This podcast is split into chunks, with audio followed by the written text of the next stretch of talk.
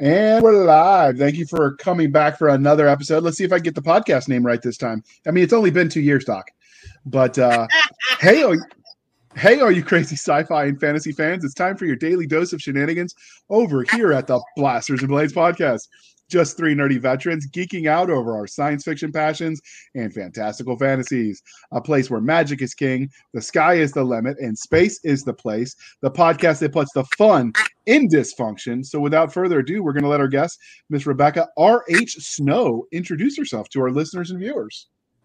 Good evening, everybody, and good evening, everybody out there in podcast landia. Look at your little shiny faces. Look at you. Hi, I see you out there. I love you. Thank you for showing up. All right. And so, Doc, I just realized something as we were listening to her very southern and very friendly, uh, more friendly than us. We've been the Blasters and Blades now almost as long as we were the sci fi shenanigans, and I still get it wrong.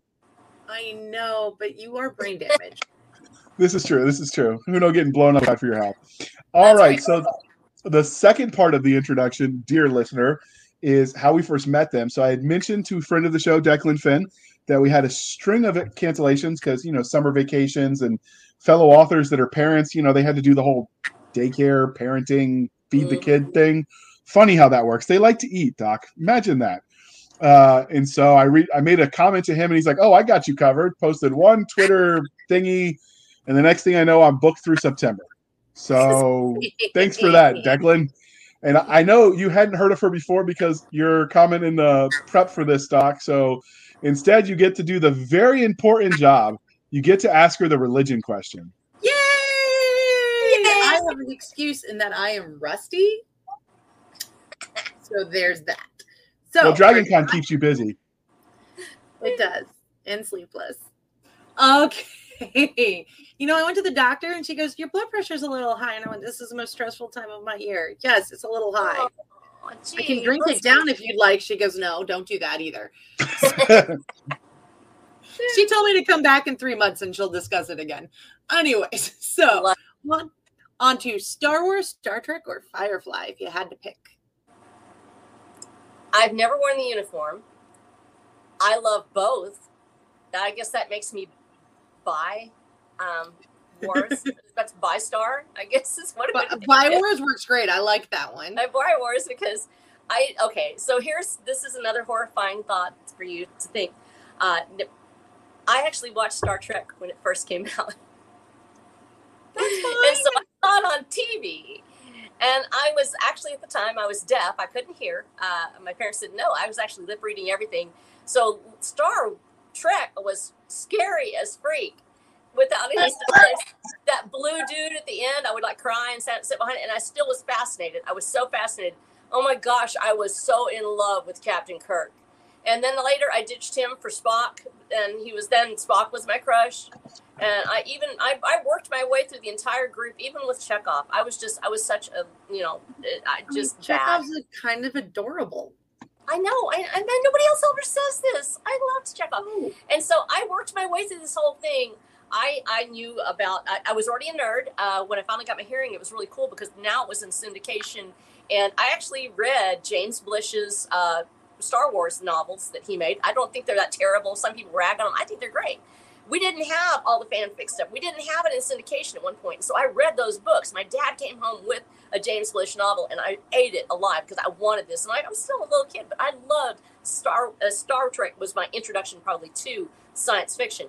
And then in 1977, I watched Star Wars on the screen, and um, I that was there. That was the first run, and it was a really weird time in American culture because the anti-anti-hero, the guy that everybody just hates, you know, he's like this terrible guy, but he's going to be the hero of the movie. Everything was really dark and brooding, and, and the world is going to end, and there was all sorts of disaster movies and stuff. And then there's Star Wars, and Star mm-hmm. Wars. I, I wrote about this on my Substack about the the effect of walking in and you're not sure what you're going to see. There is no baseline for what it means to watch Star Wars. It was a space western.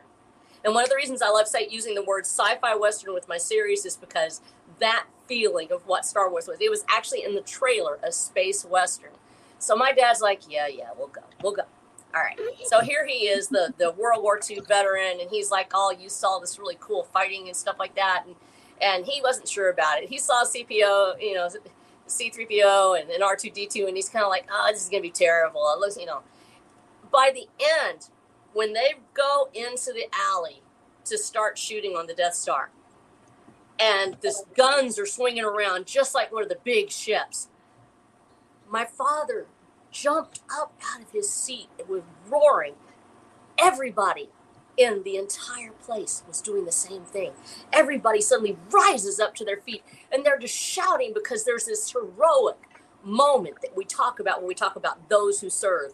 Those who know what it means So when you get out there and you're doing something and you're trying to save the world, and it's going to mean that somebody's going to die somewhere. It's not going to be you today. And Han Solo comes in, let's blow this popsicle stand. He gets out of there. And my dad turns to me, and that's the most joyful I had seen him in 10 years at a movie. And he literally is just howling so great. And I was like, this moment is stuck in my mind forever. They can do whatever they want for the rest of their lives, whatever it is they're calling Star Wars at this point. It doesn't matter to me because they cannot take away what I know is real and what is true about this. And that was that first epic moment when we actually see the hero come to life and the whole cast comes together and this perfect little picture of what it, the hero's journey looks like. Everything right there. So I have to say that I cannot choose between the two. Call me a bi wars person. I can't commit because they both mean so much to me as a person who's had family in the uh, who has been in the space program uh, and veterans, people who have fought for this country, to know what it means that both of them to me hold that same level of, of adulation. And no matter what happens to the franchises, no matter who takes over and who tries to destroy or make it different or whatever, they can't change what it really is because that's the epitome of it the spirit of sacrifice and heroism. Okay. Uh, so, Doc, that, that's that's the most detailed answer we've given. So basically, what she's saying is they can't take the sky from her. No. Thank you. and Firefly is very awesome. Thank you. So I couldn't resist. I know. I'm sorry. Firefly is just I'm, I'm almost going to take a guess at which one you like best now, but I'm going to let you answer, or Jared can take a guess. Okay. So, Game of Thrones, Lord of the Rings, or The Wheel of Time? Lord of the Rings. The reason why, because it's original. Uh, everything has its own special uh, look, so I'm not going to denigrate the others. Um, George R. R. Martin has done a fantastic thing, and actually, his long running series is something I've sort of based the my series off of that ability to have this epic scale and all of these things happening in factions and cool things like that. Uh, I love that scope of it. Uh, Wheel of Time, I haven't really gotten into it as much. I've heard a lot of great stuff about it. I know it's a good thing. But Lord of the Rings, reading it when you're coming through in the 1970s and you're actually reading it as an original work, and it really had just started to take off at that point. Prior to that, there were people who had read Lord of the Rings and people who had enjoyed it, but it was a very uh, niche group. It, it, literally, to come in in the 70s and you're opening up your books and you're seeing what's available to you. And over here is this first edition set of Lord of the Rings. And they had just got the brothers Hildebrandt to do the the illustrations. And here's these absolutely drop dead gorgeous illustrations, just out of this world, incredible. And I fell in love with this one scene where it shows Galadriel and she's in the garden and everything's showing up, but at the same time she's this heroic figure that's not not like you see her on the latest one, but she is who she is. She's Galadriel. And I thought this looks like a great book. And I pick it up and it still wasn't yet really that well known. And to read it in its original capacity as an original work, to be that groundbreaking genre uh, that really takes over an entire group of books and makes it something new. It gives birth to that movement. So even though the others have wonderful things about them, they're fantastic works. Uh, I've got to give it to Lord of the Rings because that same, I, I guess now you're going to see where that, for me as a reader, everybody has their own special thing as a reader that they love, that they really want to see when they're reading. The underdog's ability to overcome all odds, to fight against everything, even when it seems hopeless, to rise up above it and to fight back and to win even if it means a cost to themselves, is a running theme in my life. And I love what it does in Lord of the Rings. The fact that there's that, and and Tolkien's own, um, where it rings true for Tolkien, probably more than any other one, is that he also is a veteran, as you well know. and his experience on the battlefield uh, as an ambulance driver, and I uh, have been a certified EMT in my past too, to know that when I'm hearing him talk, he's somewhere in his mind. It may not be an allegory. He may not have ever wanted to say, oh, "I'm going to write a book about myself," but I hear his voice, and I know what he saw. I know some of these things he saw in the trenches in World War One to know that and to know these are real experiences, I think really brings these books to life in a way that you really can't do it unless you've had real world experience with real death dealing situations. And he had it, and it shows up in his writing. Indeed, he uh, he has some interesting experiences. If you haven't read his uh, some of the biographies on him, they're, they're well worth your time, dear listener. But uh, all right, Doc, you ready for the next one? I know you're a little I, rusty, so maybe I got to poke you a little bit. Uh, you poke me and see what happens. Uh, JR's missed me. Sarcasm is our love language. Um, so, which one would you say that was your first love? I mean, you love both of these so much. It varies, very much comes across. Um. Okay. Sci-fi all, all three of those. Sci-fi or fantasy? Which one's your first love? Both. There is Both. no reason for that. Okay, here's the thing. So here's I love it. We have this mindset in American literature now, where it has to fit the genre. Lord of the Rings is, of course, fantasy, but that's because he started the genre. He literally creates this genre, and he does it out of whole cloth. Nearly, I know there are other writers who do have something to do with it. Jules Verne notoriously crosses the line from science fiction into fantasy, and he's well earlier, you know, like almost a century earlier. But you have this breaking the mold. And so when we say, well, you have to choose between science fiction or fantasy, no, they can be both. The whole point is, what is the difference between science fiction and fantasy? Is pretty much science fiction has a plausibility factor somewhere in here, and it uses things that may be present in our real world here to move forward. Basically, technology is magic.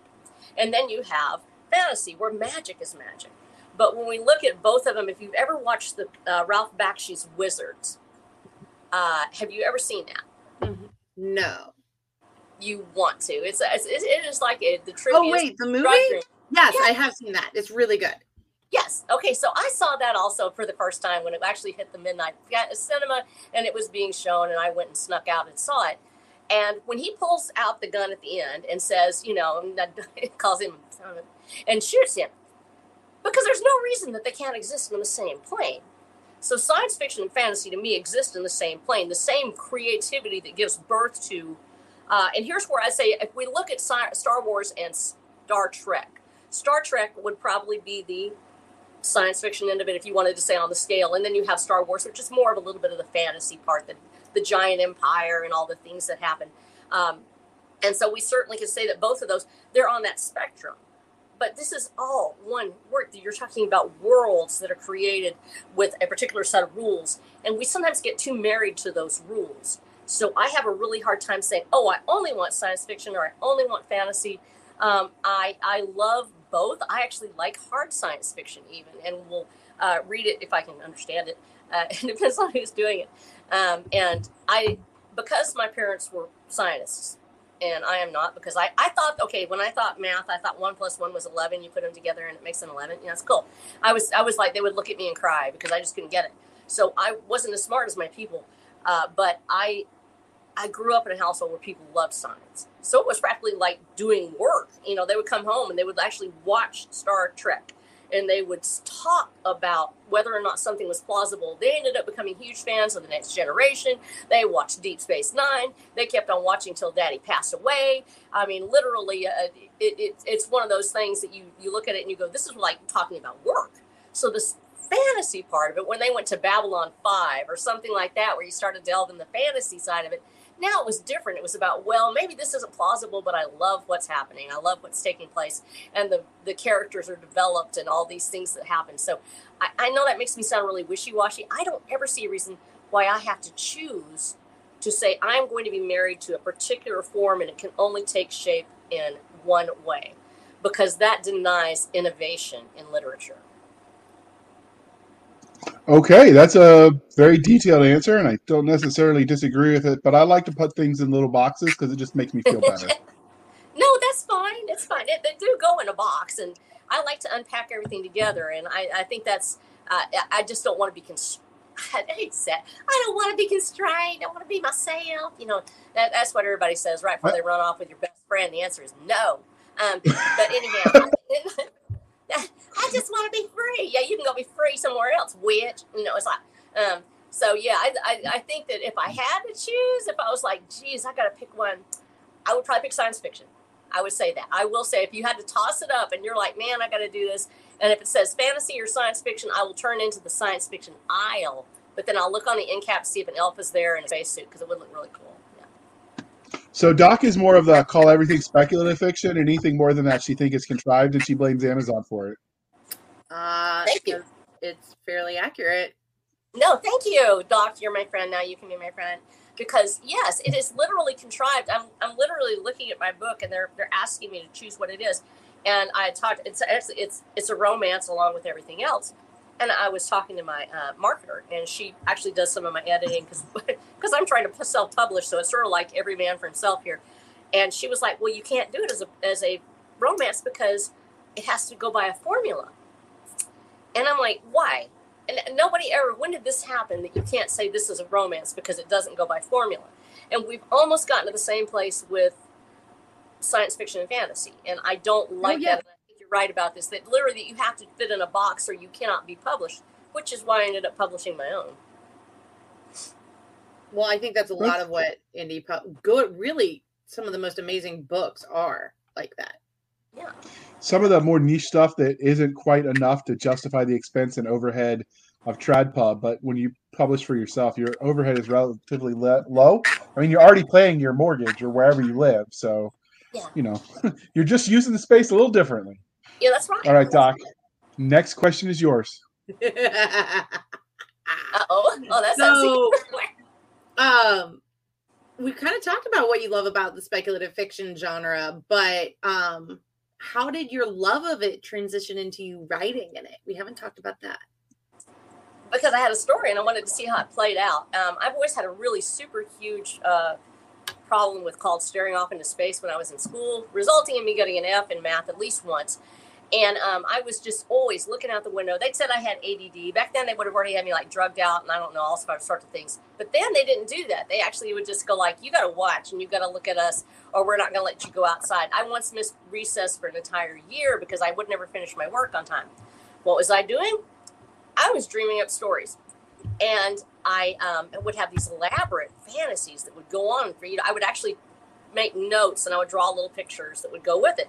And so I would have like a series of little pictures and I would remember and I could start the whole daydream at the beginning and then I would work my way through. And this is when I'm like eight or nine years old. And I also would illustrate it at the same time I was doing it. Well, so you get a little bit older and I actually had done a little bit of illustration work at the time and uh, also had, you know, uh, but I grew up, I became a teacher uh, and a preschool teacher because I didn't have to do math that way. Uh, and I, and so I actually, um, uh, it would illustrate the books that I would make for my kids because I was teaching uh, pre kindergarten. And I had a particular thing that I said if you can learn a letter, you can learn a sound. Letters are pictures of sounds. Sounds make words, words can help you read. And so when people realize that a letter is a picture of a sound and you're just learning how to say what the picture says and they can read. Well, I would actually illustrate these books making the letter as a picture of a sound and I did all that stuff. And so I would write books for my classroom. But I went on through my life. And of course, now we're talking about we're going through decades. And um, I became, uh, started a private detective agency with my husband. Uh, don't know if we can say that on the air. So I actually, uh, yeah, I started that. Uh, and uh, worked at that. And then we moved to a small community. And well, everybody in it, I don't know if y'all are like urban or you're rural, but um, in small places, everybody wears a bunch of hats and I ended up one time having to save my house from burning to the ground because there wasn't a local fire department. So we ended up starting a fire department, and um, it's volunteer. It's volunteer. It's you know here I am. I got a kid in Iraq. This is she's in Iraq at the time, and he's also a preacher. So I'm a preacher's wife. Um, Oh my goodness. I know. So he's the preacher at the local teeny tiny church. Nobody even gets paid. We just show up, you know, like everybody says Jesus, amen. They got all kinds of cool stuff. You know, I sing, I play the piano. I've got a whole other channel over there where I just do church. That's all I do, and I do the music and everything. And so I have all these hats I'm wearing. And so I went through all that. I'm very busy. I had my EMT certification. My whole family is firefighters and, and preachers and everything else. And we just try to be there for the community, which means that a lot of times I don't get my stuff done. So I don't have a I don't have a really cool house, but on the other hand, I've got lots of beautiful people in my life. And um, so uh, I was doing that, was really busy, and you know, sometimes God has a funny way of fixing your life. And so I was pretty happy with the fact that I was a really active person, very much an outdoors type person. I came down with a condition called FMD, and FMD is fibromuscular dysplasia. And what happens is your body actually creates a fiber that wraps around some of the arteries, creating blockages wherever it would like, you know, just like randomly for no reason. And so now I have two kidneys that are blocked, and I have uh, another couple of blockages in my body that created where I actually have these uncontrollable blood pressure spikes. And they go way, way up. It'll be like 200 over 160 or something ridiculous. And then it'll be all the way down like 50 over 31. This made it really hard to firefight because you really don't want to pass out in the middle of the field. This was tough for me because I'm used to being a very busy person and I like doing a lot of different jobs. Suddenly, I was put in a position to where I had to watch what I was doing so I wouldn't have a stroke. Um, and I wasn't ready for that. I just was like, what do I do? I was super bored. There's only so many times you can play, you know, games, and like, and I don't. I play. I was like bullet sponge for the fifth time on Fallout. And I'm like, you know what? I don't know what I'm gonna do. And I had this story in my head, like I did when I was a kid, when I was trapped in school and couldn't get out. And you know that horrible feeling where you're a kid and you're like, I'm gonna die here. I'm gonna die here in this chair. The, you know, Ms. Tunnel, God bless her soul you know, is going over long division for my last time. I will not live through this. And so I, I felt that same way. I was literally looking out the window and I started with a story. And I was like, I should write this down. And so I did. And um, it, the first scene just came to me. It literally opened up. Uh, I saw it where it was. And as soon as I wrote the first scene, I knew what the last scene was going to be. And, and my job was to get my character and his world from the first scene to the last scene. And so I started writing. And what I've ended up with is a Game of Thrones level series. Uh, the first six books already written. I wrote them during the pandemic, got them done, and printed out in less than a year. And wow. uh, yeah, that's uh, almost, uh, it's actually almost a million words. that's point. her slowing down, Doc. That was her slowing down to, to take it easy. Yeah, uh, yeah, because I was just, I can't and and I also did 125 illustrations for it um, while I was doing this, and so we put all that, and they may not be really great. I'm not like okay, there's some fantastic artists out there. There are some people that are just insanely good. I'm not that. I'm just your average little, you know. It sort of looks like a cross up between, you know, Curious George meets Little House in the Big Woods or whatever, and I did it, you know. But my my people liked it, so I was like, okay, I'll put it in it so I started the series, and um, I'm it's it's exciting enough when you're writing, you literally can't stop. You you say, I want to find out what these people are going to do because I put them in a situation. I'm thinking, there's no way they're going to get out of this. They're going to die. There's no way. No, they figure out a way. They're like MacGyver. They find a stick on the ground. They're like, I'm going to get out of here. I'm like, no, you can't. I end up like 2 a.m. in the morning. I'm still writing. Oh my gosh, she did it. You know, it's like awesome. It's I get to go on the adventure at the same time they do. It's amazing that is the the joyful thing about writing. So so I guess we know she's not a planner, but she is definitely a pantser. Mm-hmm.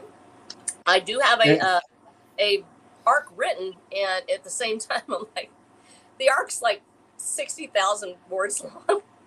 so, but so, it's, it's just little pieces that I found later. So I didn't plan it to begin with. It's just I just wrote it out and it all flowed, and it'll probably change as I go too. So dear listener, we just want you to know this is her before she caffeinates. So eh, you can just imagine once she caffeinates, that story will be done. Like what? Tolkien level novel tomorrow. It'll be done. You're good. Thank you. Who needs sleep, right? All right. I, so I sleep maybe three hours a night. I I noticed been that way. so we here at the Blasters and Blades podcast are proudly and enthusiastically a veteran-run organization. Organization makes us sound fancy, Doc. It does. Uh, we we also like uh, people um, we like to ask people about their own experiences in the military if any were applicable and you talked a little bit about that but i understand you know from what you said in the pre-show that you had uh, a rather um, close connection with the military so would you like to elaborate on that a little bit for for the listeners uh, yes actually um, my earliest memories we like i said we're a military family uh, we've served there's always somebody in the family that serves uh, that's what we do and um, very proud, very much a constitutionalist. I love the Constitution of the United States. There's two two uh, documents that I hold sacred. That's the Bible and the United States Constitution, and to protect against all enemies, foreign and domestic. And my father took the oath very seriously. My grandmother took the oath very seriously in a time when women didn't serve as much. She was one of the first women in the Air Force. Uh, she became the Army Air Corps, and then she was at Lackland when they changed into the Air Force. And was very proud when my daughter joined the Air Force uh, because of that connection. And um, just so proud of women in the military, knowing they do the job that they can do. Nobody has to cut standards. Nobody has to do these things. My people have been in the military since 1940. My women have been in the military since the 1940s. Nobody had to cut any standards for my people. And so I'm proud of my women in the military. I'm also proud of my family members, all of them, the men who served so proudly, uh, many of them at uh, a huge cost. Uh, my father struggled with PTSD all his life. Uh, my earliest memories are of my father are I'm waiting for him to wake up, and mother taught us don't go near the bed. Stay over there. And she was the only person who could come near him. He would wake up and just in a cold sweat screaming. And he would get a hold of himself and he would finish it and he would and when he passed away the first thing i thought to myself it'll be the first time that he closes his eyes and he doesn't wake up screaming and that he's finally in a place where it's safe. Knowing what the cost is of people that you don't sometimes see the cost you don't see the, the scars uh, having family members that went through that first uh, de- deployment in iraq uh, in 2005 when it was so rough. And we have several friends of our family that are veterans are very close and dear to us and we see the cost and what it means to be people think that it's a trope to say freedom isn't free but it's not. There's a cost. Every veteran who has ever served whether it was in a combat zone or not has a cost that they have that they have paid. So i can stand here with you today and talk about my book without somebody breaking down my door and shooting me. So i need to say thank you for that. But i also want to say that it is a hard road, and uh, family members serve just like veterans do. Uh, it's it's different for us, and sometimes they're not as appreciative. Uh, uh, family members can be tough on on veterans, especially when they say, "Oh, why can't you be here for Christmas? Why can't you be here for?" Family members that know, that support you, that love you uh, when you're actively deployed uh, are pure gold, and they are worth their weight in gold. But there's also those who are there for you after you get out. The veterans, uh, those people who who know that it's not over for you till you till you finally go home to Jesus, and that sometimes you need an extra hug or an extra hand. And um, we want to make sure that everybody has those opportunities to know that there's nothing nothing more beautiful than a person who would lay down his life for his friends, or for a woman who would lay down her life for her friends. And so we just want to say thank you for your service. So, how do you feel like um, that experience, your your relationship to the military? Affects the way you tell stories. Do you think you ever draw on the people you knew or the stories from your family or just in general when you're writing? Uh, my stories actually, uh, so many times I actually hear my father's voice. My father was an excellent storyteller. A little bitty guy, looked like Viva Zapata. He was like he was detained at the border at least twice. Um, he was like a little bitty guy, really tough as nails, maybe like weighed 105 pounds soaking wet. Got him when he was 15. Uh, he lied, lied, lied about his age. Was there before World? He was there before Pearl Harbor, and he uh, didn't get out until after the Bikini Atoll bomb. Uh, so he saw he saw some crazy things. He had so many stories to tell, and he loved oral storytelling. So he would tell these incredible stories about things that were happening. Now, here's the thing: he, true to a lot of people, and you'll know guys like this. He never told the serious stories. There was a bomb going off or something. He never told that part. He never talked about killing somebody. He never talked about. It he told the funniest stuff. It was just incredible, and it would always be so evocative. His language was so descriptive. Uh, he was never afraid to to say what to take what he needed to get, actually get the point across. And so he would have these wonderful stories that he would tell, and I was just eating it up. I loved it. And so hearing those stories in his voice about people, he wasn't. He never told me about his stuff that he did he would tell me heroic stories about his friends, the people that he lost. It was his way of making his peace with the ones that he had to leave behind, was to keep them alive through storytelling. And so he did. And he would tell stories about somebody doing something to save someone else, or really, honest to God, this is not a trope of people who would throw themselves on a on a grenade to save the others in their unit, or somebody who went and jumped in the water because his friends were in the water and they can't get out. You know what? You're going to die, but at least we die together and no one will be alone. These are real. There's not, this is not a trope. Oh, someone made that up because it sounded good and they put it in the propaganda. He was there and I heard him. Those storytelling voices, that love of the real that's in every ordinary human. We think of being heroic as somehow that you have to have uh, royal blood or you have to be, have some special touch come to you. He was just a boy from Texas. He was a kid. Heroism is born out of heartache and struggle. When those things come to you and you get a chance to be who you really are, there's a testing point, and either you will break or you will blossom. Those who break are not to be ashamed. There'll come a point of healing and a time to try again. But for those who persevere to the end, there is a prize. And that struggle to overcome is core to the series.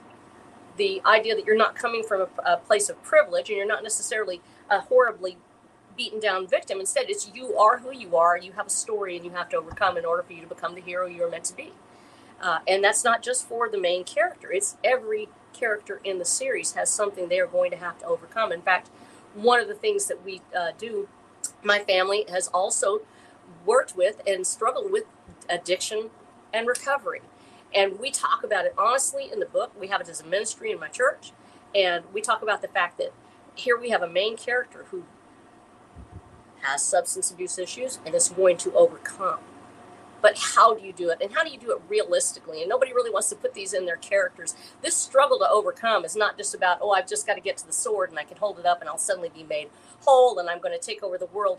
These tropes of a very young person who's able to do all these things who has never known struggle or heartache or had their heart really broken except for maybe they're an orphan for some reason they're all orphans um, but uh, we don't tell the stories of a mother who is on her last dollar and she's fixing to make it somehow. She's going to do it we don't really tell those stories about a woman in her mid 20s who's on her, you know, after her divorce, rising up to become the princess. Yay! Um, and it, but you have to.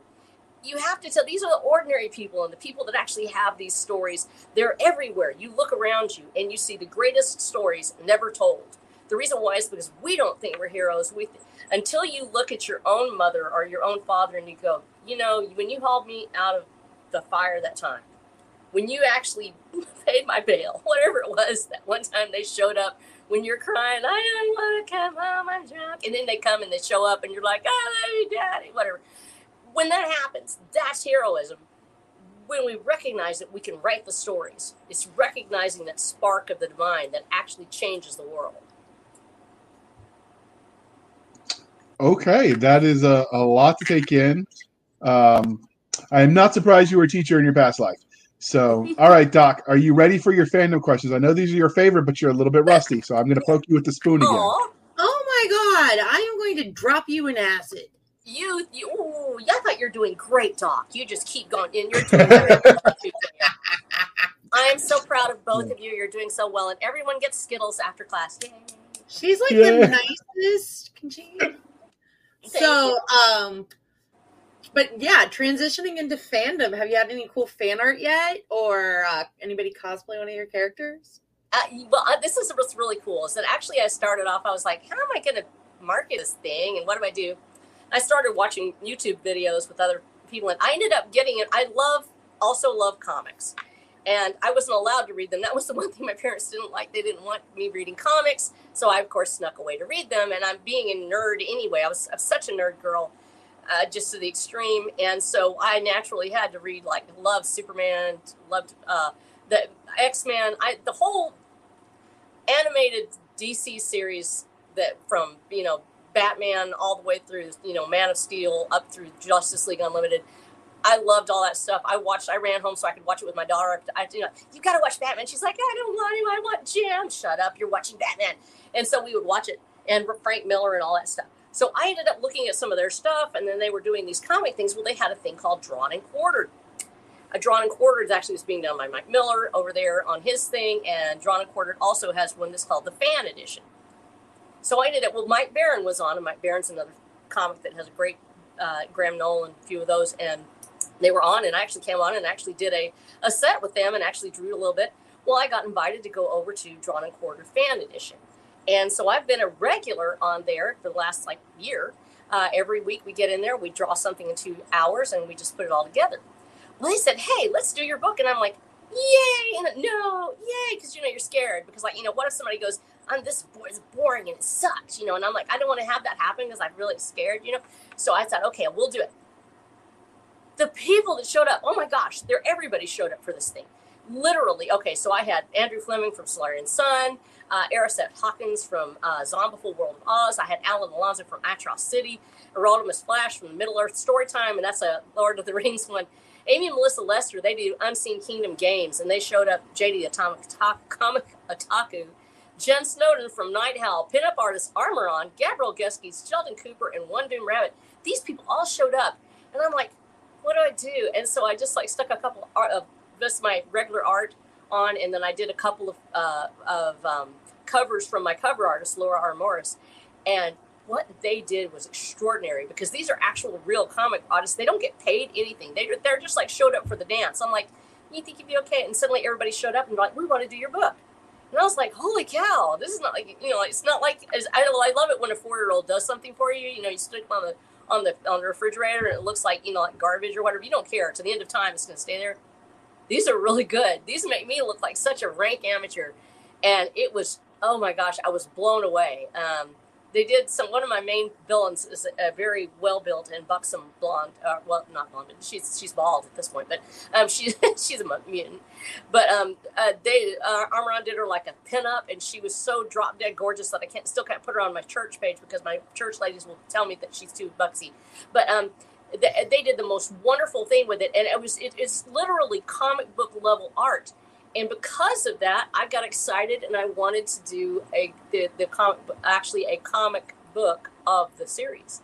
And so i'm hoping i'm going to be able to do that. And i'm looking for some artists. And when we get a little bit further down the road with my second series i'm going to try to see if i can start that with a kickstarter for the actual uh, weekly um, or episodic uh, update that we'll have for a comic book series in the in the works. That does sound. I don't know what I was talking about now. Like that's great. I, I mean, we, have been all over the place, but I, uh, so what was it like the first time somebody asked you for your autograph? Uh, it was thrilling. Okay, so I had my book table set up at a book fair, and this is a really teeny place, so everybody knows everyone anyway. So it's really hard to go out and go, "Hey, I'm just shopping and I meet random people," because like literally my county is as big as most people's towns. It's like it's, it's like twenty thousand people in the whole county. So like everybody knows everyone. If you walk out of your house, if you sneeze, you know, like people are gonna know. And so I it'll show up on Facebook. Miss Becky sneezed. You know, it's like you know, film at eleven. You know, and so I I I haven't been out as much because I've been sick. And I thought I'm gonna make a booth for my book fair. So they had it, and I went out there and it is just melting hot. Oh my gosh. It was like the sun was beating down and my face was falling off. And it was like just rivers of water everywhere because it was so steamy and hot. And I go swaggering over there and I'm like, I'm going to sit down in my little booth. Oh my goodness. These ladies start coming up. Wait, wait. I said, wait. I don't know. Have you ever seen a group of ladies and they make this noise when they get together? I don't know. Maybe, the, or they're like, they go, wee, like that. And there's like this wee sound that goes with it. And they literally just started running towards me like little geese in a duck. And I was like, what the heck?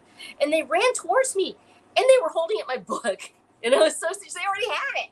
She already had it. And she wanted me to sign the entire series for her husband that she had bought it for. Not from, she had not bought it from my book, but she bought it from the Amazon and she ran up to me. She didn't even know I was going to be there. And she brought this thing up and started squealing.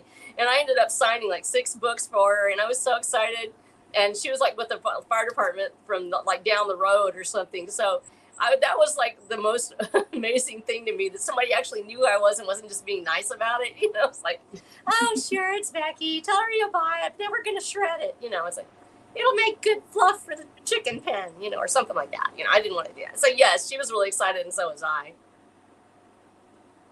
All right. Well, we're going to I don't know how we trump that. And the poor person who sponsored this episode, I, they're going to feel like we cheated them. But uh, yeah, it's uh, we're going to pause while we shamelessly shill for the man. Sorry, Katie.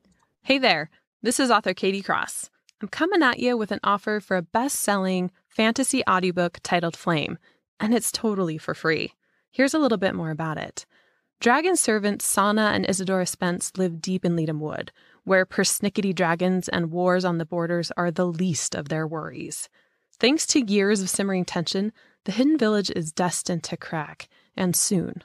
Sana's deep love for the giant beast causes her to make an irreversible mistake, while Isadora's disinterest in the dragons leads her to a fateful decision that will change the course of the entire world. Can the sisters prevent everything they know from falling apart? Or do they allow it to break and pave the way for new growth? Join the beloved sister witches in Flame, the first book in the Dragon Master trilogy. Just go to www.katiecrossbooks.com forward slash flame dash audiobook to get your free copy today. All right. Thank you for sticking with us through that commercial interlude. There uh, goes Katie taking my money again. Yeah, she's we know. Well, at least that one you can get for free. We know the first book is free, but that's like the first hit is free. We just know I'm buying, buying all. she, she's a good drug dealer. Uh, I mean, bookseller. Uh, so obviously, you know, we've talked about how you know we've talked about you as the nerd that you are, and you know everybody loves a good nerd. But now we're here to talk about specifically the book that we got you here. So, um, where did you? Where specifically we're going to talk about Transmutation Texas, which is book one of the Damned, Watcher of the Damned series. So, where did you get the premise for this universe? It sort of grew itself, and it was really weird. But let's go ahead and let's visit a place in our mind, a place everyone loves to go, and that's called Weird in a House. Okay, so let's go to the weird place. Have you ever heard of the Georgia Guidestones? I yes. have. I live in Georgia. Got blown up recently. Okay, so so in this case, I knew about the Georgia Guidestones back when they were first put out there because they just showed up one day like monolithic, like ooh, and there's these things there. So I've known about it for years. Always found the premise very fascinating and a little weird that you have like, hey, let's make sure we just chop down the world to like 500,000 souls or whatever. Let's all get ready, you know. And um and what would happen? And you would have this sort of a global society of people that would all be saving the earth and wouldn't it be great? Well what if the georgia guidestones had come true? But what if a corporation was the ones that did it and they totally foobarred everything so bad that nothing could be could be possibly salvaged from it and yet they would try? Of course because nobody ever gives up in the corporate world. They just keep trying to take over everything and so that is the general premise of the actual world itself is what if the Georgia Guidestones actually came true and the people who wanted it got everything they wanted? And so we end up with that world, a world that's been virtually depopulated by a very well meaning company who's planning on saving the earth and instead screws over humanity so totally and completely that there's no way possible to possibly save it unless a miracle happens. All right, that is a, a compelling um, premise. So before we dig into the book itself, we're going to take a second and we're going to look at this glorious art. So can you tell us the story behind this image? Uh, uh, yes, actually. So I'm going to switch out. This is the cover, dear listener, and I'm going to switch out to just the art at the top because she was uh-huh. nice enough to give us that, so you can actually see the image. There you go. Now, this is actually one of the first concepts arts that was done by my uh, cover artist Laura R. Morris, and um, and we've also, is by the way, is my daughter. so Aww. the whole family's crazy, and um, yes, and she came up with this incredible uh, concept art, and I had already drawn a few sketches, and I was like, this is amazing. This is actually based on a scene in the book, and it's in the second book actually. Believe it or not, I had already written the book at that point, and I had uh, in Six Gun Shiva there is a moment where everything, absolutely everything, is on fire or burning to the ground, and out of the smoke and the haze, and out from under the moon as it cracks through the shifting winds, comes the Watcher. And of course, he's hacked off as he can be because he's not a happy camper and he's fixing to kick some butt. And so I had this image of that particular moment, and I told her about it, and I was like, I want to sort of make this come alive. And man, it didn't take her three days. just like to go, oh, I've got it done. It's fine. It, it, it was there. And he he's just he's perfect. Uh, he's been a great, compelling image of what this character is all about. Uh, this character is a very um, dark character. He's he's not uh, a typical hero in that respect. In fact, he usually doesn't see himself as an actual hero. He sees himself as in charge of his own things, and he his job is to kill men who need killing. And his loves what he's doing, loves his job, uh, but he also uh, has a deep-seated urge to protect what needs protecting, thanks to his own background, and so that compunction to destroy what is dangerous in the world and to protect what he thinks is worth saving is what drives him forward throughout the story and his conflicts that he has in trying to protect what needs to be protecting while killing off what needs to be killed. Uh, and that sort of was captured in this image of just the embers and the the chaos of war, uh, and him coming through this.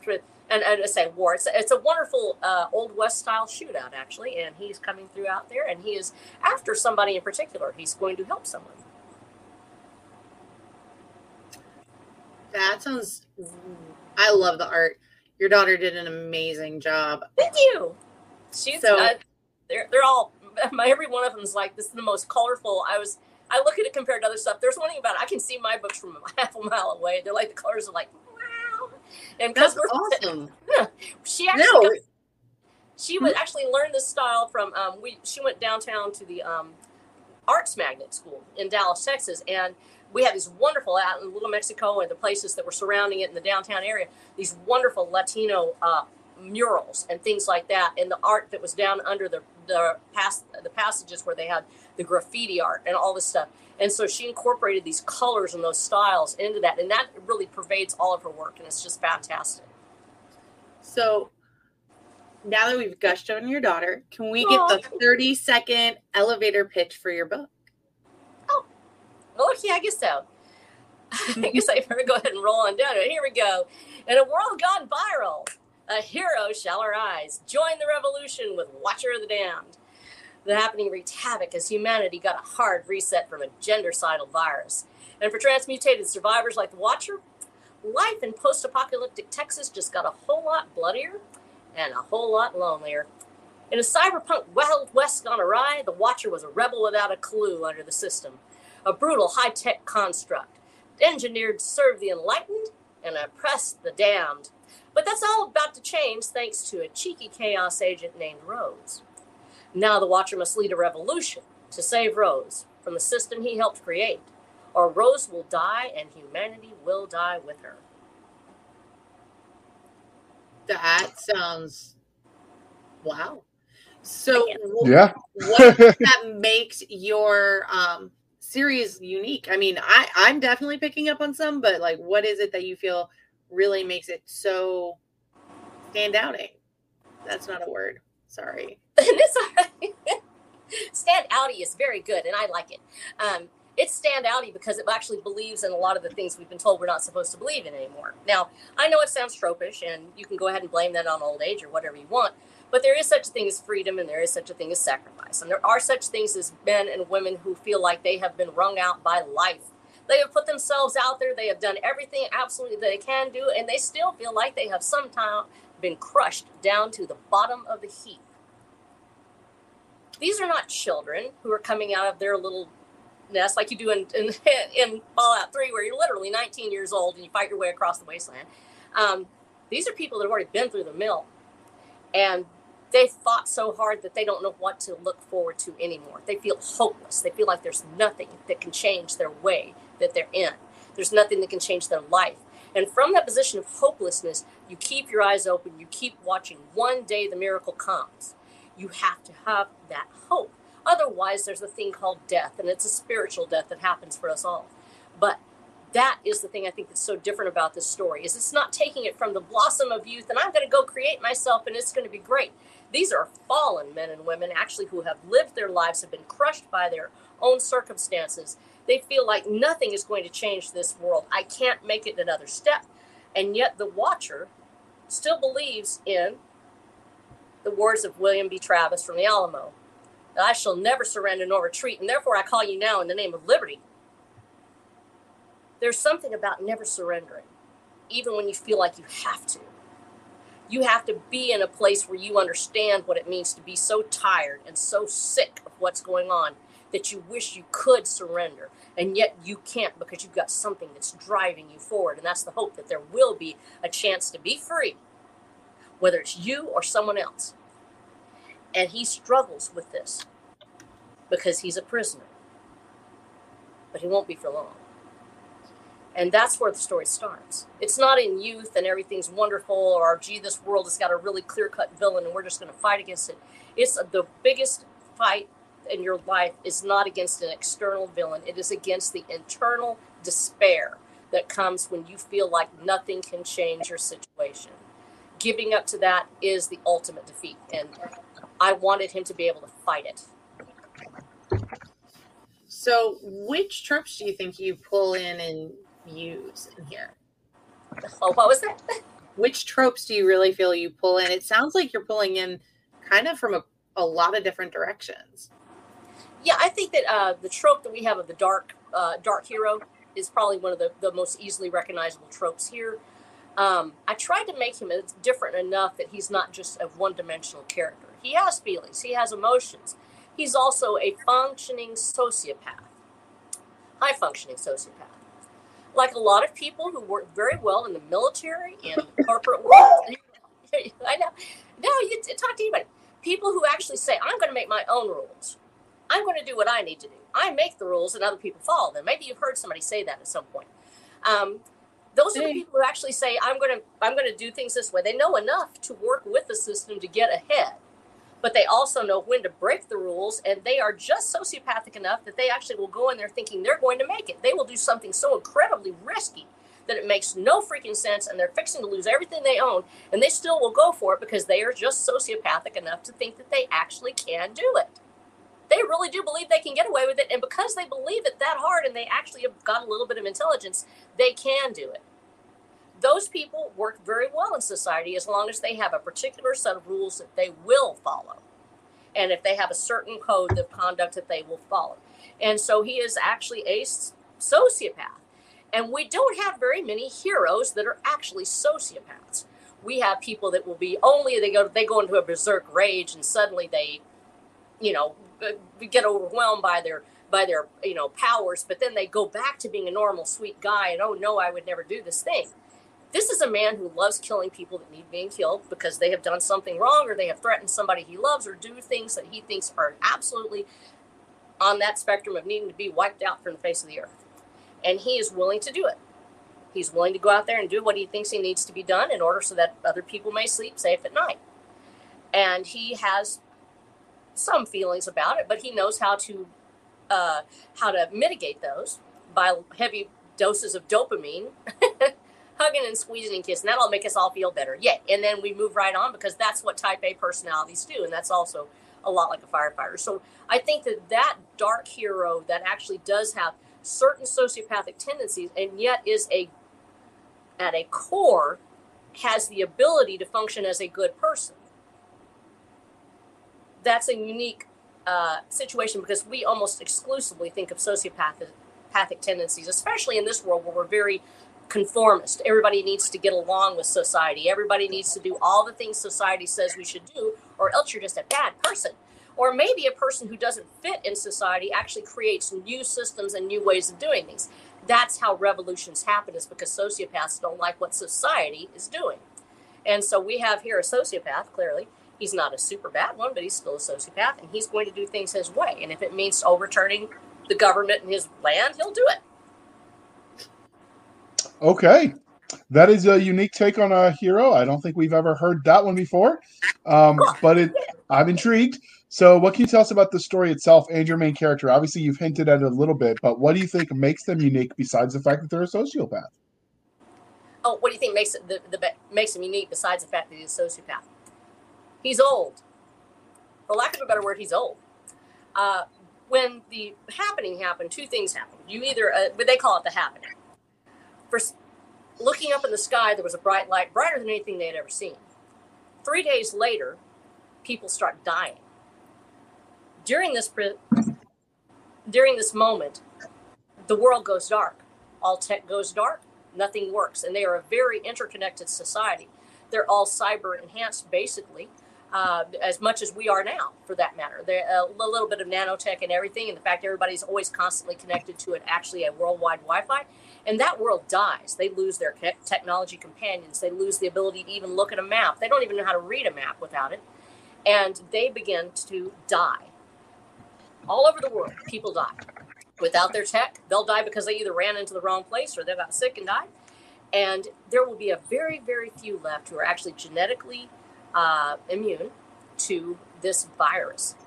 And women are especially uh, destroyed by it, and they are killed off in even greater numbers, and there are very few women left in the world. Everybody else is mutated. This is a testosterone bomb, basically. They decided to depopulate the earth, but they got it wrong. They screwed it up, and wouldn't you know, they created a bunch of really roided out, mean son of a guns uh, who've got nothing better to do now because there's no women around to go, hey, would you clean up your mess? So that's basically man cave world all over the world.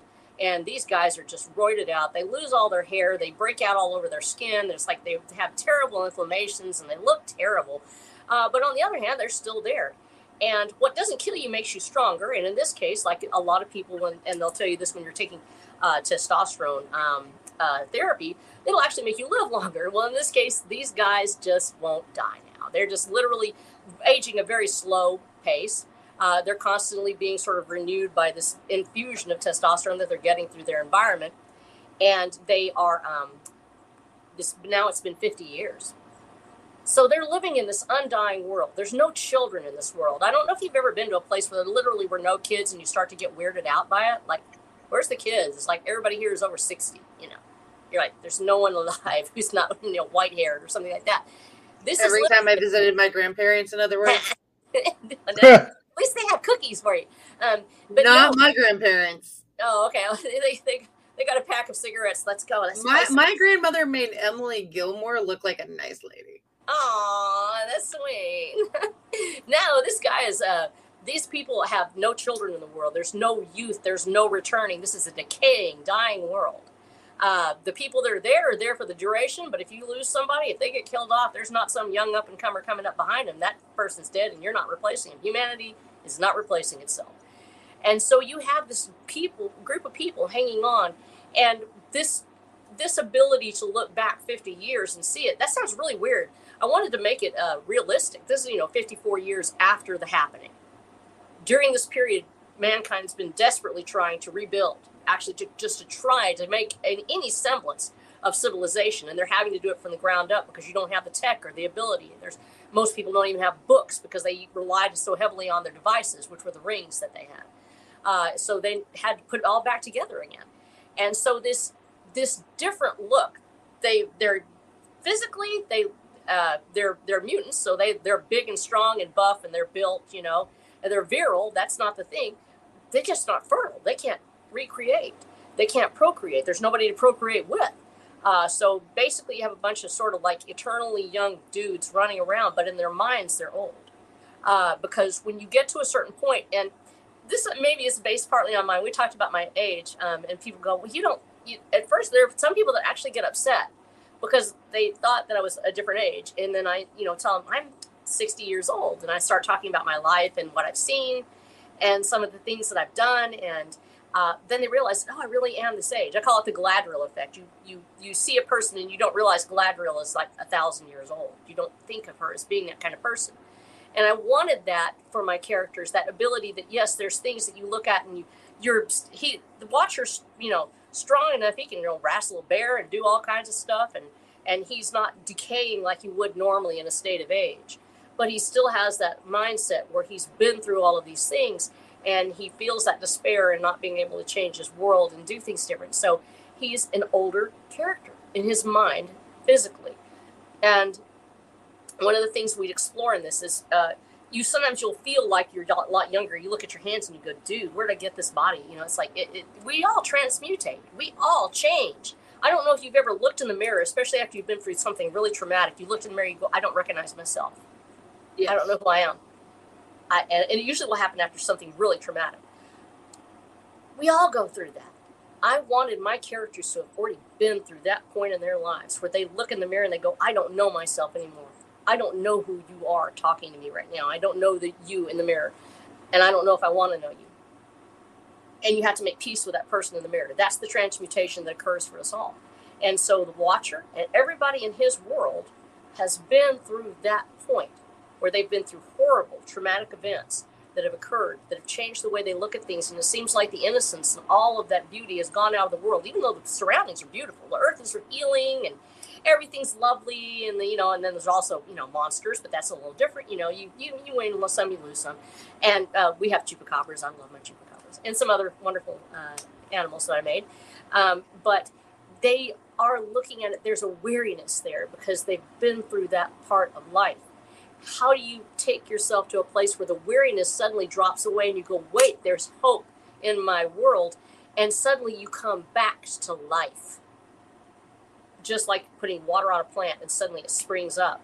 And so for them, age is a little different. It's kind of like in um, uh, The Gathering, where you have these ancient beings, but they're still young. They still look young and they feel young. But at the same time, they're very old in their mind. And I sort of wanted that feeling for them. Okay, so you've talked about your main character, but you haven't told us about the bad guy. So who is the bad guy that they have to face in this uh, in this book? Well, no spoilers, obviously. Okay, so well, the first is the, the the biggest one they actually have to face, and the first off one is that they is ignorance. They don't know who it is that has created the situation. They don't know why it is that these things have happened. There isn't a, uh, people forget there's there's not a leaflet that falls out of the sky right after the enemy attacks. I don't know if you've ever been in a situation where somebody shelled your camp, but they usually don't leave a note going, "Hey, getting a fix and get shelled," you know, and I'm the person who did it, and blah blah. blah. Instead, something just falls out of the sky and you run. That actually happened when my daughter was overseas, um, and you just go, "See you later," and so nobody tells you what it is that's actually taking place. Well, if there's no one left to tell you what happened, you have to make up your mind. You have to figure it out. The whole story is that.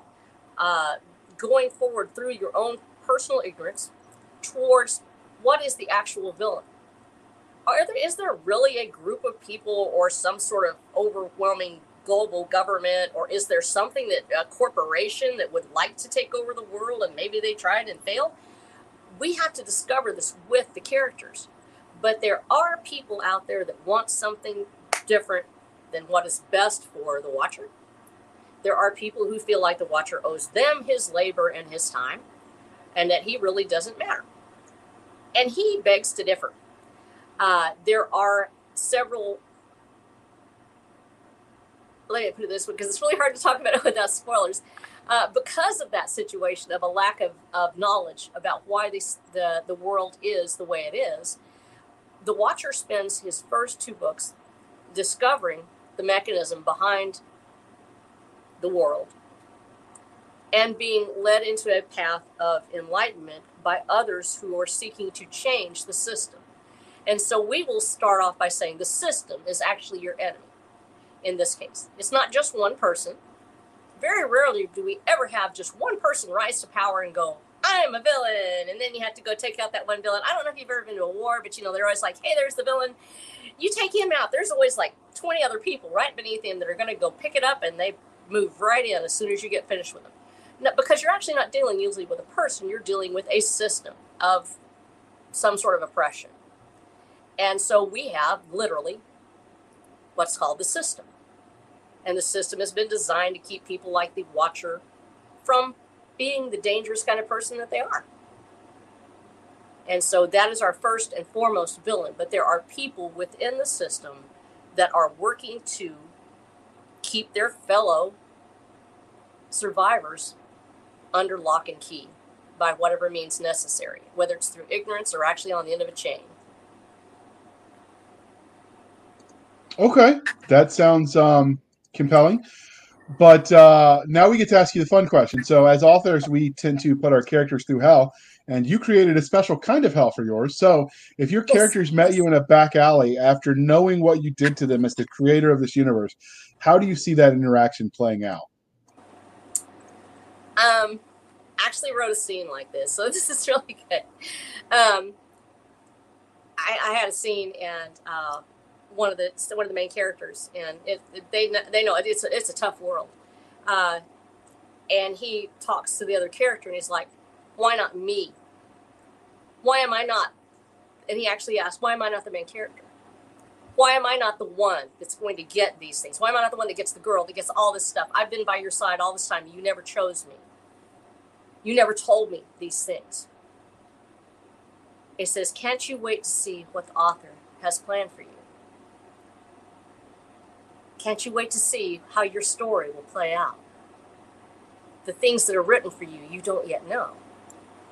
I imagine that they would confront me directly. I know that my female uh, protagonist would be very much, actually, probably, probably more vocal than the Watcher. Rose is um, the Watcher is sociopathic. He's just going to be. He, he already he already feels like somebody's going to try to screw him over. He already expected it, uh, and he's his whole point in life would be to find out why that was chosen for him, and he would probably try to find out before he would nuke me into oblivion. He doesn't like nuking women, so I can get away with something. I guess that's the that pass that we all get. But um, uh, in this case, he's not the kind of guy that would hurt women, but he would definitely be upset with some of the things that are occurring and ask why this world had to end the way it did. Uh, and I would tell him, keep working your way through. I think you will you'll end up in a place where you want to be. But with Rose, she's had some great losses, and she is not a sociopath, so she is going to tell me exactly why it hurts her so bad. Loss, uh, and it's something that we don't talk about very often. Uh, usually in our stories, women have a tendency to be there very fertile. They'll get, they'll have sex the first time and oh, we look at that, a baby, yay, thank great, you know. And then the baby always turns out perfect. There's never any heartache. There's never anything that goes with it. That's always the end of the story. They get married, you have the baby, everything's cool, and it all goes away what happens when the story doesn't play out the way you wanted it to? What happens when the knight in shining armor really turns out to be a jerk in a you know in a trash bag or something like that? And and what happens when the baby is dead? What happens when all these things go away from us? And so with Rose, she has some definite questions. She wants to know why I put her through this. And my answer would be the same. Wait and see what I have in store for you. Just wait. Your story is going to be wonderful if you can just hold on another day and keep fighting.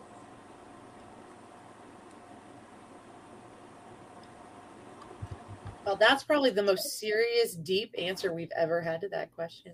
Thank you. I don't know if that's great or not. No, no I great. So we've talked about your characters.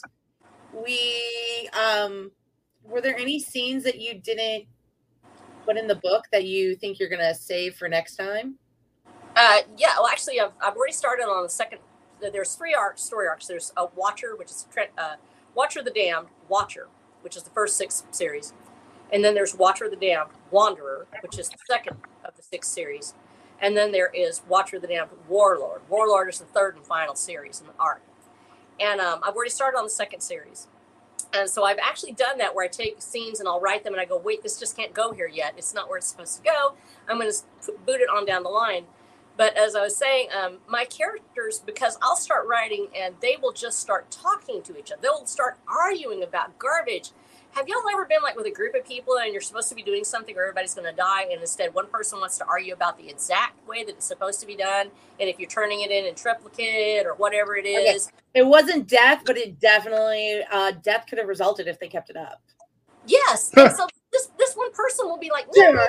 Okay, no, so literally they'll be fighting with each other. They actually are sitting there and there's like a chupacabra on somebody's face. And they're like, grab the stick. No, no, get the stick because it'll just break. And he's tearing my face off. And they will literally talk through this thing. And I'm like, you know what? This this conversation isn't really going to be going on. I would let them go on for like three pages just because they would work out their problem. Then I would cut out the internal dialogue, take it all the way down, and meanwhile it'd be like one pa- one paragraph. But the dialogue is still there. It's just been moved uh, and so they have talked a bunch. They have talked about some really deep personal stuff. I hate to throw it out because I mean, I mean, there was one point where literally like Rose was like confessing her love for mayonnaise or something. I don't know.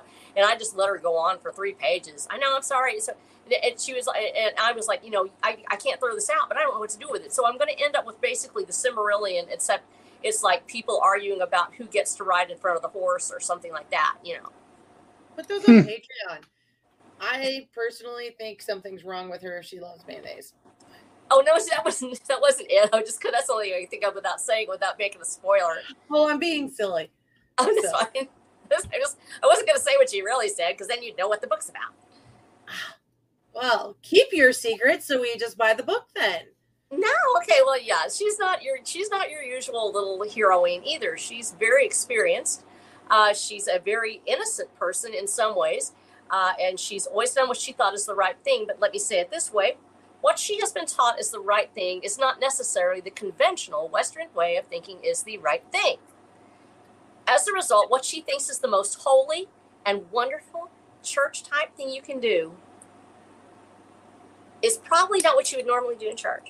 And so she they, she has a very constructed religion. It was actually created to keep them all under their thumb and to make sure that everybody does all the right things that the their overlords want them to do. As a result, uh, she has a very skewed vision of a religion, and she very much is a very, very ardent and religious person. Uh, they just happen to have a very weird set of rules, and she follows them. She's very careful about it. She wants to make sure she's a very good girl. It just so happens that she's a very bad, good girl. I, I might have known a few of those in my day. right. nobody wants to know about that. All right. So so ask her about her creatures. Wait, that so, sounds like a never mind. Just that you have some creatures in your universe uh, uh, beyond the chupacabra, things that you've created, which I love that you put the chupacabra in because thank you. Fun. Um, so can you tell me a bit about what it is you did to create those creatures? Did you let nature guide you? Were they purpose built of I need something that goes oops, oops, clunk, clunk? And you. Like, what? How did it come out? Because you have a very vivid brain. Oh, thank you. I appreciate that. I'm, I'm glad it still works at this point in my life. Um, so one of the things I, I, love Texas. You might have already figured that out. And we don't have very many things that hey, let's do science fiction in Texas. People always want to be in New York or they want to be in L.A. or something, maybe Chicago. Nobody ever goes to deep East Texas and does anything. So I'm like, you know what? We're going to have it in Texas. I know Texas. I've been here for seven generations. My people know it uh, like the back of our hands. We can we can tell you what happened at the Alamo every moment because I had people that fought, that fought and died at the Alamo. Uh, and so I this is all about you know I decided that we're going to that world's already built, and in fact the places in the book are real world places. Uh, we actually I opened up Google Maps and I actually mapped in from point A to point B how long it would take on horseback to ride from here to here. Uh, and the same thing happens with the the the, um, the creatures. I looked at Texas folklore, and I have love of folklore. I have a love of different world lores from all over the world. And I looked at the great cultures that have been in Texas, including Aztlan, uh, Mexico. Uh, you have the European, uh, and so I came up with a basically a stable of cryptids. And uh, among them, uh, I to do because it's like spoilers. Okay, but I will say this because you probably there are illustrations and illustrations I sent you uh, the feathered serpent, which is, of course, the Quetzalcoatl, which is a sacred beast. And it just so happens that somebody out there really loved to try to create these things because there's a certain mad scientist, and she is very, very dedicated to making wonderful creatures, and she just loves it when she makes something absolutely horrifying out of nothing. And one of those is the the feathered serpents, so the Quetzalcoatls, uh, the chupacabras, of course, of, te- of Texas fame, and then we also have a few others that are based on almost anything horrible in Texas. I don't know if you've ever been here, but there's a thing called fire ants, or I should oh, say, oh, we got them. We got them in South Carolina and Georgia, but oh, really? Um, I'm so sorry. I, uh, not nearly as sorry as my brother was. He had a really bad reactions. Oh my gosh, no, they're horrible. Uh, that uh, I don't know if you've ever uh, so things that are like fire ants. Imagine, if you will, that we do actually have in the in the series. We have cryptids that have been created from mosquitoes, otherwise known as skeeterzoids. Uh, we have uh, a fire ant uh, chimera, which will show up, called revelators. Uh, and we've also got a giant Texas horny toad, which will show up because horny toads are awesome and they bleed out of their eyes and they squirt blood. It's a cool thing you've ever seen. Yeah. So I decided to take all the most terrible things about Texas. Like, I don't know if you've all ever gone out walking in the woods. Y'all ever gone out walking in the woods? Oh, and there's a thing called ticks. Have you ever seen seed ticks? Yes, I have. Okay. There is actually an attack in this book of a mass of seed ticks. It is so horrifying that my people read it and they were like, I can't read this. I can't read because nobody who has ever actually run, run into seed ticks will ever question why they're horrible. Um, so I actually ended up writing that in as a scene. They weren't monsters necessarily; they were just little bloodsuckers. But I thought, you know what would be really cool is a blood-sucking monster that combines the best of ticks and leeches. And I said to myself, who wouldn't want that? And so it does show up. a squeech is what is called the squeeches, and they have to run from the squeeches. And them suckers are like four foot long, and they got that little mouth that's like, and it comes out and it just sucks on you, your blood, and it just throbs and pulses and it balloons out. It's a great. My husband threw up when he read it. He was like, literally, this is so disgusting. I was, I felt like that was just the best thing I'd ever done. I, I got, I was, I got nauseated writing it. It was just horrible. And it's like, so I try to think of the worst things I've ever encountered. Um, and because I've also been an EMT, I've seen some really crazy injuries um, and dead bodies and whatnot. So we have a lot of horror, body horror. We have a lot of dead bodies in this world, as you might imagine. There's billions of people dead all over the world. And so their bodies are still there. 50 years later, you're still going to find fields of bone. You're still going to find uh, certain things that are desiccated if you're in the right environment or inside houses. And so we have all these dead bodies. We've got uh, Texas cryptids because somebody got crazy with their, you know, genetic and uh, manipulation program. Excuse me, which will be made known later.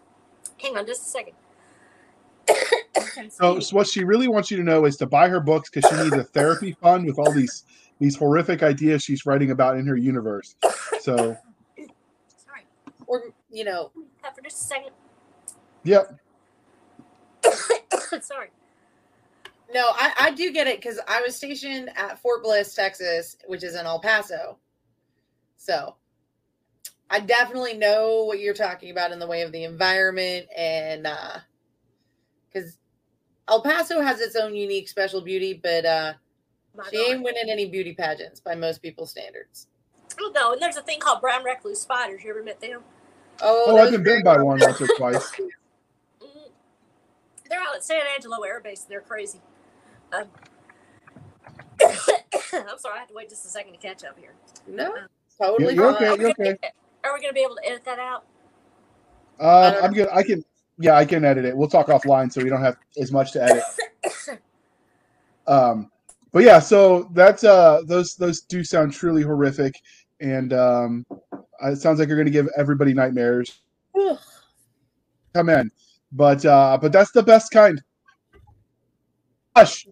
Um, but that's not the best kind. So sorry, I had to shush like a kid. Things that scare him. That way, he doesn't have to tell his therapist that he's having nightmares again because of the army. yeah, exactly. Uh, you know, nothing a good bottle of bourbon won't fix. But uh, anyway, but um, we've talked about all the horrific things you like to write about. Obviously, you know, we've gone in depth about your universe. But uh, since this interview is winding down, is there anything we didn't ask you about Transmutation Texas, which is book one of the Watchers of the Damned series, uh, that we didn't ask that you want to tell us? Uh. Oh, it helped. I accidentally muted her when she was coughing. I am so sorry. No, you're fine. Uh, the war between the sexes, actually. Um, men and women really are different. I know that's probably going to get us banned. Goodbye, YouTube. And, um, uh, they do act differently and we have different expectations. Not everybody's the same, and we all have you know different ways of being male or female. But there is a rom com element to Watcher the Damned. That's why when I describe it, it's a post apocalyptic sci fi western romance. And hey, Deadpool's a date movie. Huh? Deadpool's a romance movie. Yeah, absolutely. And so you have this great story of two people that are meeting each other. It doesn't follow the formula at all. Uh, they don't immediately fall in love with each other. And in fact, there's a lot of banter that goes on. There's a lot of back and forth, and uh, there are two completely different kinds of people. Uh, Rose is a different kind of heroine. She's not. I usually in in um, science fiction for some reason the women that we meet are almost always like seven feet tall and they're as big around as my pinky. I don't know why. They all you know they're they're all strong, tough women, and yet they're super hot, sexy uh, they don't need any help, but they'll let you help them for fun. You know, uh, they don't have any foibles or flaws or anything like that. Rose definitely has foibles. She is short. She's shorter than me. Now, I'm a, this is this is one place where I will I will fully admit to Mary Sue and the freak out of this. Hang on a minute, I gotta have to hop again. All right. Um, sorry about that, dear listener. Sometimes allergy season will get everybody, so I'm just you know muting it while while uh, Texas works its magic on her. But uh, now you know when she wrote this book, it was authentic. So because Texas, we really appreciate you. Because Texas really is trying to kill her, and we appreciate you bearing with us. Yeah. Um, All right. So I remember to unmute you this time. Sorry about that. And uh, you were telling us about the. yes, I Mary Sue the heck out of uh, Rose, and so she is um, she's short like me. I'm a shorty. I'm actually only four eleven. Uh, I have to usually climb up to knock somebody in the knees, uh, and never let never, never let stop. Uh, and so uh, I I was really just thought you know what I could try to write this tall willowy super the the typical female character. I'm like I can't do that. Um, I was also really super tired of a of a the female character is always so beautiful. Everybody just loves the way she looks. I wanted Rose to be beautiful, but I didn't want it to be just like everybody falls in love with it all the time. Everybody thinks she's just the most wonderful thing. Um, uh, no, she's she's Rose. She's uh, not the average, maybe, but she's certainly herself, and she is um, her own unique human being. And so, in creating her personality for the watcher and saying there's this rom com, how do you do it? it's usually about opposites. Almost always. Now, a buddy a buddy movie will have opposites almost always because you want to explore the two different sides of it. And so, the Watcher the Damned as a romance series, and as moving outside of the norms of what is usually the genre entails, and to still have a actual romance where it is we have so many people that now that don't really want to write a actual romance. Uh, they they are they, they make it so overly sensitive to everybody's viewpoints that they can no longer capture the essence of what it means to have a male female romance. As a result, they lose that dynamic of dominance and, and, and submission, and from both sides, they lose that ability to face off as male and female, and you may be big and I may be little, but we're going to come head to head somewhere and we're going to figure it out. Even if you don't think I'd be in tough, I actually can be. And the other guy's like, I may look big and tough, but you could still break my heart and I'm not going to let you. And that part of coming together and actually allowing the other person into your circle enough to trust them that you will can open yourself is that intimacy I think that's missing so often in romance. And so that part of it that's beyond sexuality, uh, the sexuality is part of it, but there's something different about it. And I read a lot of things where it has sex in it, where there'll be people interacting in a physical way, but there's not that romance that actually sparks off the imagination. And I wanted that in this story, and I feel like I did a great job with it. And that's that's me personally hearing from women and men who have read it. I had a very good response from men who read this who loved the romance in this because it didn't diminish the male lead. He didn't become a simp or decide that he's going to let her do everything. He does struggle with this because here's this cute little person that she feels like she could probably get away with almost anything. Uh, and he still has to be himself. He still has to do his job. She also is not a person that's just going to roll over for him because she's got a job she wants to do and she wants to go do it. She wants to be a hero in the story. She may not be the most physically capable person, but she has her own role to play. And so these two people coming together and having that response from my readers that they loved it. When I had a romance writer read it and she said it was the most romantic thing she had read in years, I was thrilled because I felt like that's what I wanted to hear. When men can read it, women can read it, and both of them say, This is romantic. I was thrilled because that was the greatest point I wanted out of this book. Okay. So is this available in um, an audiobook as well? Uh, we're actually working on that part. We actually have a podcast that I put out per week uh, uh, uh, on that time frame. I have eight episodes already out because being broke, I couldn't afford to get an Audible book done yet. And so I went ahead and I just started uh, doing it. Uh, I have a weekly podcast about 30 minutes long, and it's usually a chapter from the book. So it's actually in serial form. It actually is done with um, usually I'll have a, a, one start and it'll go through to the sort of a little cliffhanger ending and each time we have our own music, we have the the opening and the closing of it, and we just roll right through it. And um, so we're putting it together, and it actually is available. I've seen it on Audible as a podcast, so I'm assuming that people can click on it from there because it shows up under Audible. I don't know how, but um, uh, so we did include that as the Audible book. We will be actually cobbling that together as soon as I finish the first book of Watcher the Damned. We'll be releasing that throughout the year, and then as soon as I finish that, we are going to pull it together to make the Audible and so that will probably be available by next year. But the podcast That's a way of doing it. Yeah, so I, so we already have the podcast there, and it's available for you now. And it's on my uh, website at watcherthedamned.com slash podcast. Okay, that sounds uh, that sounds interesting. And what would the age range be for readers of this book? I talked to my uh, marketer, and she said 13 PG 13. It is. I would be really careful with any children under the in the middle school range. I don't think I would probably share that with them. The themes are very dark.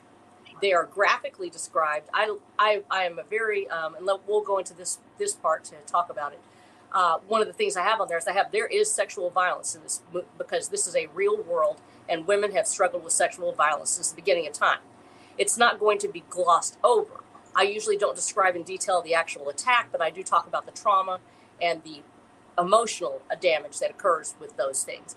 And so when I talk about somebody after an attack or somebody that's had their leg broken, I talk about it as it actually looks. I don't like to glorify violence. I do like to highlight violence so people will know what it actually is. As a result, this is a very dark book. It deals with dark themes, including addiction, uh, sexuality. Uh, it deals with war and bloodshed. And so I would say definitely PG 13. All right. And uh, this is the point of the interview. Dear listener, why I remind you that uh, you have a part to play in this ecosystem that is the book world. So please be kind and speak your mind on the reviewing platforms. Your reviews help the right readers find the right books. And rumor has it, when she gets her 100th review, she gets a unicorn. And she's from Texas, so she wants to know what a unicorn steak tastes like. It's what they do. this is like All right. Okay. So, uh, all right. So this is the part uh, where we wrap it all up. But before we let you go, uh, Miss Snow, we have to ask you where they can find you on the internet. And as usual, it will be in the show notes. Yay! So if you want to find me on the internet, of course, I'm on Amazon, Kobo, Apple Books. I'm on all of them. But let's go to flow.page slash RH Snow. You'll see my main links there. Uh, you can also find me at watcherofthedamned.com. That's W A T C H E R D A M N E D. Uh, no, not try Watcher of the Damned.com. And so you can find me there with all my links and, of course, on my flow page. And you can also. And if you didn't have a. Go ahead. If you didn't have a pen handy, like we said, scroll down wherever you're reading this. Show notes have all of that information for you to uh, stalk her as you do, you know, enthusiastically follow. Um, and you can find us on Twitter at twitter.com backslash SF underscore fantasy underscore show, Sierra Foxtrot underscore fantasy underscore show. You can email us at blasters and blades podcast at gmail.com. Again, blasters and blades podcast at gmail.com. All the cool kids like to talk to Doc over there. So do your part, people. She might even send you snarky replies or pictures of pineapples and pizza and that other criminal heresy. Uh, Wait, they you're one of them? The program. People obviously Jeez. like it. They're wrong. They're wrong. Uh, you're not they even are. getting a pass if you're Hawaiian. You're all just wrong. Anyway, you can find us on Facebook. you can find us on Facebook where all the shenanigans happen. Facebook.com backslash groups backslash blasters and blades podcast. Again, backslash groups backslash blasters and blades podcast. You can find us on our website at anchor.fm backslash blasters tech and tech blades. Again, anchor.fm backslash blasters dash and dash blades. You can also support us there for as little as 99 cents a month. You can help keep the lights on, or you can support us on a more direct manner, either reoccurring or one time over at buymeacoffee.com backslash author JR Handley. Again, buymeacoffee.com backslash author J.R. Handley. Be sure to put in the comment section that it is for the podcast. I promise I will keep my co-hosts, Doc Seska and Nick Garber, duly caffeinated. They will drink until their liver explodes. Oh, that would be fun. Uh, I mean, what a way to go, Doc, but bring us home before your liver explodes on air. So thank you for spending some of your precious time with us. For for the absent Nick Garber, and J.R. Handley. Nick better be working on my comic book already. I'm Doc. I'm what? Yay! you have a comic book. No, I just tell him. He, I just tell him he has to be making me a comic book. I have no idea what it would be about. With you, it'd be violence in, in short people. That's right. I'm going to go make you type words and go back to pizza rehab. So I was in Seska. This was a Blasters and Blades podcast. We'll be back next time, same place, same craziness, same bad JR's pizza loving toppings, and and we'll be celebrating nerd culture, pineapple on pizza, cheesy jokes, and all things that go boom. That heresy will not stand. And if you don't like it, send send Doc hate mail. All right, I'm gonna beat her to the punch.